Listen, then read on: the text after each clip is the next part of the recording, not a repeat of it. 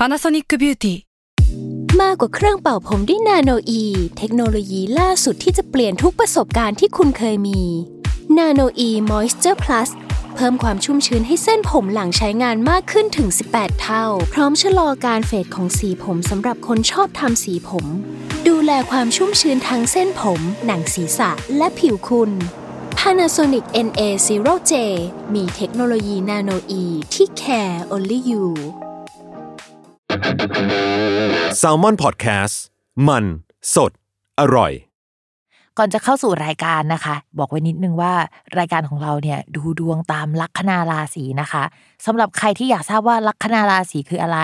สามารถไปฟังได้ที่ EP 1 เลยเนาะส่วนเว็บที่ใช้คำนวณลัคนาราศีนะคะ ก็คือ w w w m y h o l a c o m นะคะ เข้าไปได้เลยค่ะสตาร์ราศี ที่พึ่งทางใจของผู้ประสบภัยจากดวงดาว สวัสดีค่ะ ยินดีต้อนรับเข้าสู่รายการสตาร์ราศีที่พึ่งทางใจของผู้ประสบภัยจากดวงดาวค่ะ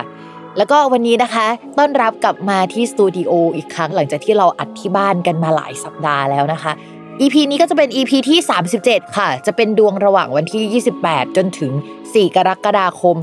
2564 นะคะ แล้วก็วันนี้เนี่ยก็มาพร้อมกับข่าวดีหนึ่งเรื่องเลยก็คือ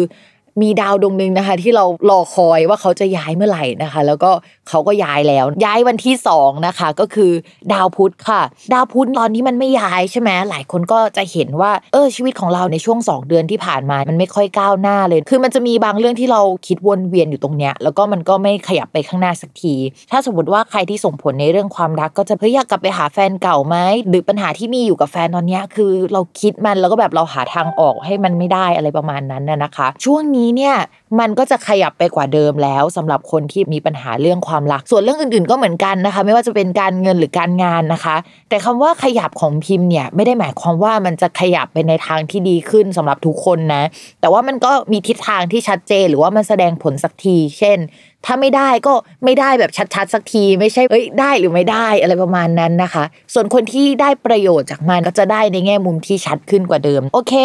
สำหรับดาวย้ายครั้งนี้ย้ำกันอีกครั้งว่าดาวพุธจะเริ่มย้ายตั้งแต่วันที่ 2 กรกฎาคมเป็นต้นไปนะคะ แล้วก็จะอยู่ในราศีมิถุนน่ะจนถึงวันที่ 19 กรกฎาคมนะคะ การที่เขาอยู่ในราศีนี้เนี่ยจริง ๆเขามีคุณสมบัติพิเศษด้วย คุณสมบัติเนี่ยขอใช้ศัพท์โหราศาสตร์นิดนึงคือมันจะมีคุณสมบัติดีๆ หลายคุณสมบัติด้วยกันคำว่าเกษตรเนี่ยเป็นคุณสมบัติหนึ่งที่บอกว่าเฮ้ยเราเป็นเจ้าของพื้นที่เนี่ยเราได้เป็นตัวของตัวเองตรงนี้ และก็ทำมันอย่างเป็นตัวของตัวเองได้แบบเต็มที่ร้อยเปอร์เซ็นต์น่ะนะคะ คุณสมบัติของดาวพุธหรือว่าการสื่อสารการเจรจาการคมนาคมหรืออะไรต่างๆ เริ่มแสดงออกมาในช่วงนี้ ข้อดีของการที่ดาวพุธอยู่ในตำแหน่งนี้เรามองว่าที่เอกสารอะไรที่ดำเนินไปอะมันจะได้รับความชัดเจนมากยิ่งขึ้น ใครที่ทำงานเกี่ยวกับงานเขียนงานเจรจาเอกสารการเซ็นสัญญา จะเจออะไรที่มันใช่สักทีหลังจากที่มันงงงทึมๆ หรือว่ามันมีความไม่ชัดเจนมาตลอดในช่วงก่อนหน้านี้ มองว่าไอเดียความคิดจะกระจ่างขึ้นกว่าเดิม แล้วก็อาจจะมีประกาศอะไรเกิดขึ้นในช่วงนี้ด้วย โดยเฉพาะประกาศที่เกี่ยวกับการ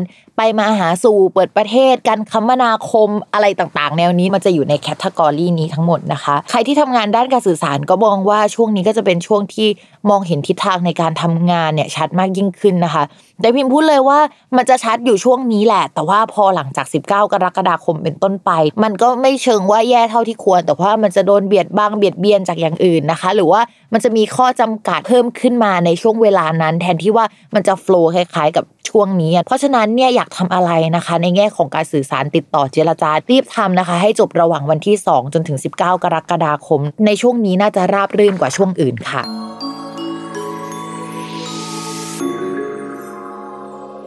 ลัคนาราศีมีนค่ะ ภาพรวมของราศีมีนก็ยังไม่ขยับไปข้างหน้า เพราะว่าดาวประจำตัวของราศีมีนคือดาวพฤหัส ดาวการงานก็คือดาวพฤหัสทิ้งดาวพฤหัสอะมันเดินช่องละปีหนึ่งอะ เพราะฉะนั้นการขยับไปข้างหน้ามันก็คือแบบปีหนึ่งหัวข้อหนึ่งประมาณนั้นนะคะ เพราะฉะนั้นเนี่ยเราโฟกัสไปที่อะไรที่มันยิบย่อยดีกว่า ทีนี้เราไปดูว่าอะไรยิบย่อยของชาวราศีมีนมันเป็นยังไงบ้าง ก็มองว่าเพื่อนหรือว่าคนที่ชาวราศีมีนร่วมงานด้วยในช่วงก่อนหน้านี้ค่อยๆ ทยอยแก้ปัญหากันไปได้แล้วนะคะ อะไรที่มารุมมาตุ้มให้ชาวราศีมีนต้องรับผิดชอบแก้ปัญหามันค่อนข้างดีขึ้นกว่าเดิมนะคะ คือผ่อนคลายขึ้นกว่าเดิม แต่คำว่าดีกว่าเดิมเนี่ยมันดีไหมก็ยังใช้คำว่าดีไม่ได้นะคะเออเรื่องทีมงานใหม่ๆเนี่ยก็อาจจะเกิดขึ้นได้ในช่วงนี้นะคะ แต่ว่าเป็นการทำงานที่มันยังไม่ทะลุเพดานจากเดิมไปได้สักเท่าไหร่ มีการฟอร์มทีมใหม่เกิดขึ้นได้ในช่วงนี้นะคะ หรือว่ามีจูเนียอะไรเนี่ยมาในทีม เราอาจจะต้องไปช่วยเหลือเขาหรือสอนงานเขาได้ในช่วงนี้ แต่ถามว่าสอนได้เต็มที่ไหมด้วยความที่มันมีดาวอื่น ๆ ที่ทำมุมไม่ดีอยู่ เราก็มองว่า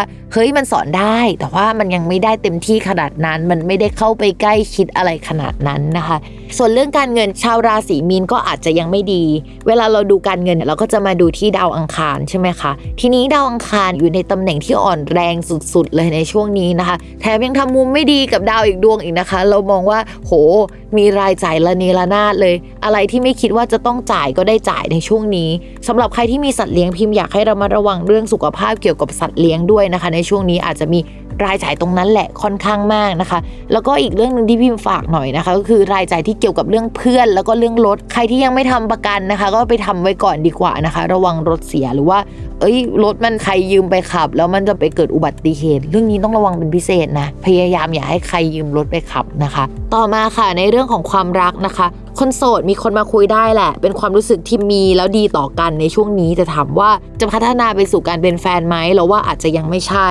ทีนี้ประเด็นมันอยู่ตรงนี้ชาวราศีมีน คือราศีมีนมีเกณฑ์ที่จะมีคนเข้ามาคุย แต่มันไม่ใช่คนเดียวอะ่ะ มันเหมือนมีรถไฟหลายขบวนอะ่ะ ช่วงนี้อาจจะต้องสับรางหน่อย แล้วพิมอยากให้ระวังจริงๆว่า ระวังว่ารถไฟหลายขบวนที่มีอยู่ในชีวิตตอนนี้เขาเป็นรถไฟที่รู้จักกันนึกออกว่าเขาอาจจะมีการสื่อสารถึงกันได้ ต้องระวังเรื่องนี้เป็นพิเศษนะ ส่วนคนที่มีแฟนนะคะ ในช่วงก่อนหน้านี้ดาวประจำตัวของแฟนอะ่ะ มันไม่ค่อยดีทำให้มึนๆตึงๆ ปากร้ายเป็นพิเศษ ทีนี้ไออาการแบบนั้นมันหายไปแล้วในช่วงนี้นะคะ เขาจะชัดเจนกับตัวเองมากขึ้น พูดจาเป็นเหตุเป็นผลมากขึ้นนะคะ เพราะฉะนั้นช่วงนี้เนี่ยจะเจรจาสื่อสารอะไรกับแฟนเนี่ยก็คือให้ตั้งอยู่บนหลักเหตุและผลแล้วมันก็จะดีขึ้นนะ แต่ถามว่ามันดีร้อยเปอร์เซ็นต์ไหมก็ดาวทั้งกระดานมันไม่ค่อยดีอะทุกคนก็จะทำให้ต่อให้เจรจาสื่อสารอะไรผลลัพธ์ที่เราอยากจะได้ก็อาจจะไม่ได้เต็มร้อยเปอร์เซ็นต์นะคะ แนะนำว่าอย่าพูดอะไรอยู่ในเชิงของความโรแมนติกในช่วงนี้ ให้พูดอะไรที่ตั้งอยู่บนหลักเหตุผลนะ เจรจาอะไรได้ง่ายขึ้นมากกว่าเดิมนะคะ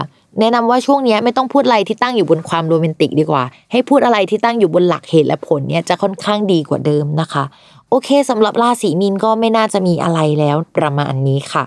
อย่าลืมติดตามรายการสตาร์ราศีที่พึ่งทางใจของผู้ประสบภัยจากดวงดาว กับแม่หมอพิมฟ้าในทุกวันอาทิตย์ ทุกช่องทางของ s ซ l m o n Podcast สำหรับวันนี้แม่หมอไปก่อนนะคะ สวัสดีค่ะ